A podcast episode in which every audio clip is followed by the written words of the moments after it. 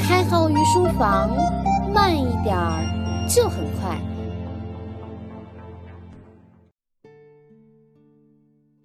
各位听官，大家好，您现在收听到的是由荔枝 FM 独家播出的《开号御书房》节目，我是开号。又快到过年了哈，一到过年，在外漂泊的伙伴都知道我们要遇到人生的三大劲敌之一了，那就是别人家的孩子。别人家的孩子，顾名思义就是非我以外的一种存在，和隔壁老王还有别人家的老婆都有异曲同工之妙。这三种生物最气人的地方也就在这里，因为我们其实也不小心充当着这三种角色。只不过我们浑然不知。至于其中的机理，这是我们这节要为大家阐释的内容。人生的三大劲敌之所以让我们很头疼，因为他们拥有我们现在固有环境里永远不能再拥有的一个特征，那就是新鲜感。新鲜感这个东西很奇妙，如果你仔细琢磨，生活中到处都应该是充满新鲜感的事情，但是我们浑然不知，甚至觉得理所应当。我们举个例子，我们常说的女人是会被惯坏的。其实是个人都能被惯坏的哈，你要一直对她好，他会觉得理所应当；而你突然不对她好了，她反倒不习惯了，觉得你变了。其实如果你仔细想一下，生活里很多事情你多半已经习惯了，但实际上并不是这件事应当逻辑上必须发生的。这是个什么意思呢？比如爱情，对方对你好，你觉得应该吗？而如果对方一直对你好，稍微有点脑子的人都应该想一个问题：你为对方做了什么了？而不是一味的索取。很多有过失败恋爱经历的，可能都会有这样的感觉：和一个人长久的处于稳定的状态，会不自觉的有厌烦的心理，甚至觉得其他人才是自己的真爱。而如果失恋了一段时间内，还会觉得前任真好。可当自己适应了另外的生活环境，又会觉得前任也不过如此。其实这一切的根源要用到系统一的另一个功能来诠释。系统一的主要功能是维护并更新你个人世界的模式。它呈现的都是常态下的思维模式，这一模式将决定你对当下的理解和对未来的期望。简而言之，就是你的系统一会调整你的认识来满足逻辑的需求。当你遇到一些惊奇之后，会产生精神方面虚假的满足，但事实上这种满足是非长期的。人的这种生理机能导致了我们不断探索、不断寻求新的惊奇。这种生理机能让我们获得了最基本的探索的动力。但事实上，为我们产生了严重的副作用，以至于二八定律长期存在且不可被打破。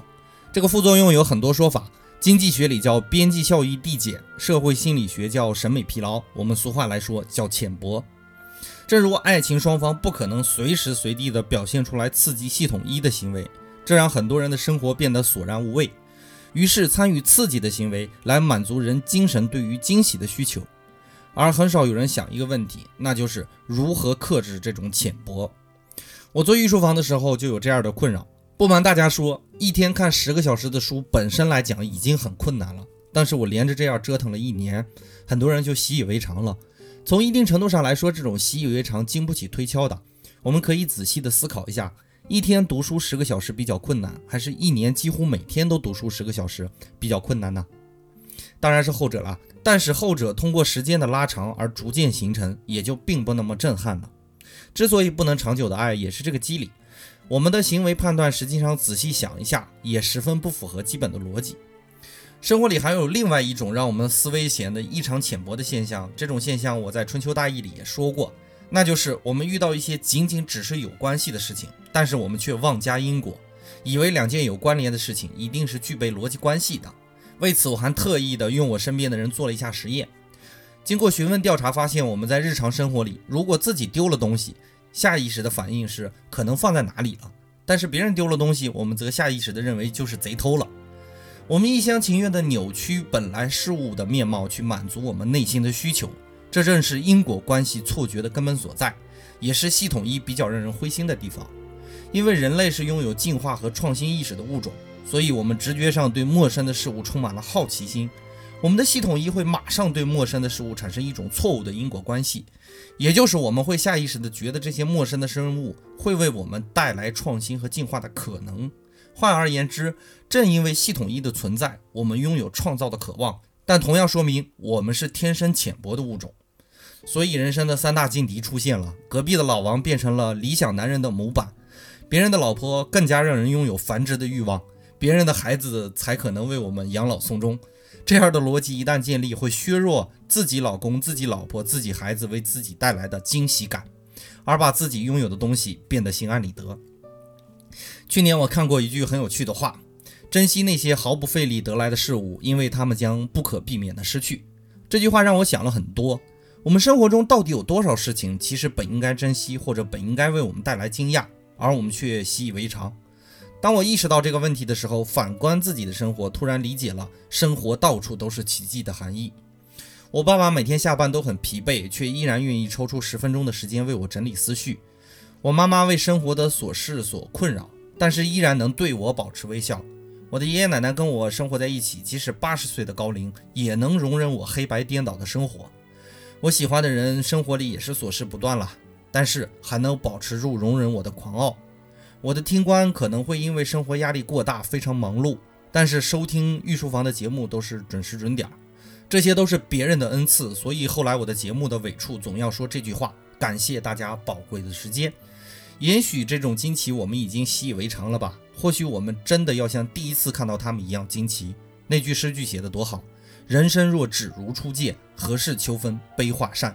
等闲变却故人心，却道故人心易变。深深的明白了一件事，不是人心易变，只是不够深刻而已。我们现在生活在一个信息膨胀的时代，我们天天阅览着大量的信息，以至于我们只能挑选那些让自己眼前一亮的信息去摄取，这越发让我们的浅薄不可收拾。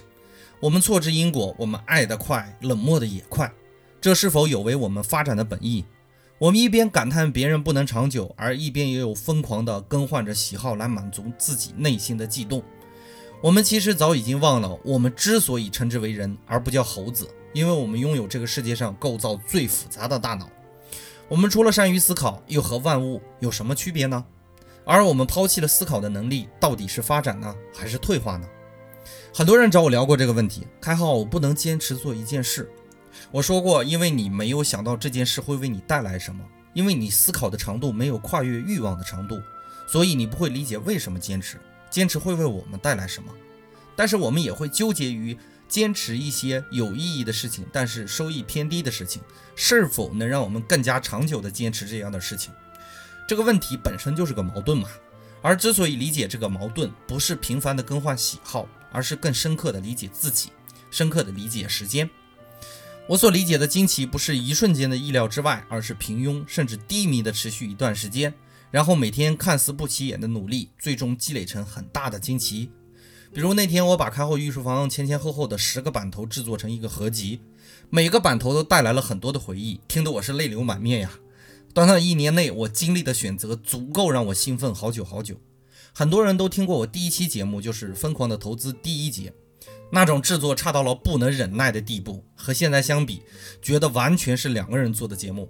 我之所以做到这些，并不是因为我每天都在寻找惊奇，而是日复一日的读书、写稿、播讲，这才是真正的意料之中、情理之外的突破，与惊奇无关，仅仅是每个人都能做到的坚持。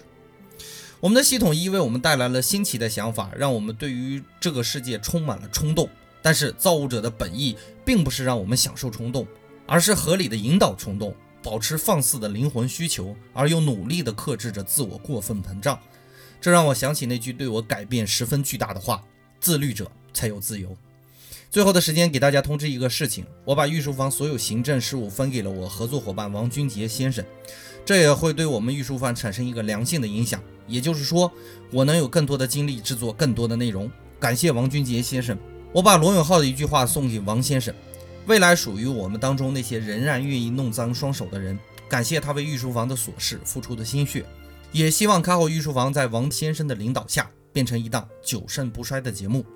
本节的内容就播讲到这里，稍后我会把文字版发在我们微信公众号里。如果懒得做笔记，可以点开荔枝的节目，然后点开公众号里的文字版对着看，这样能更好的吸收。伙伴们，本节的内容就播讲到这里，感谢大家宝贵的时间，我们下节再见。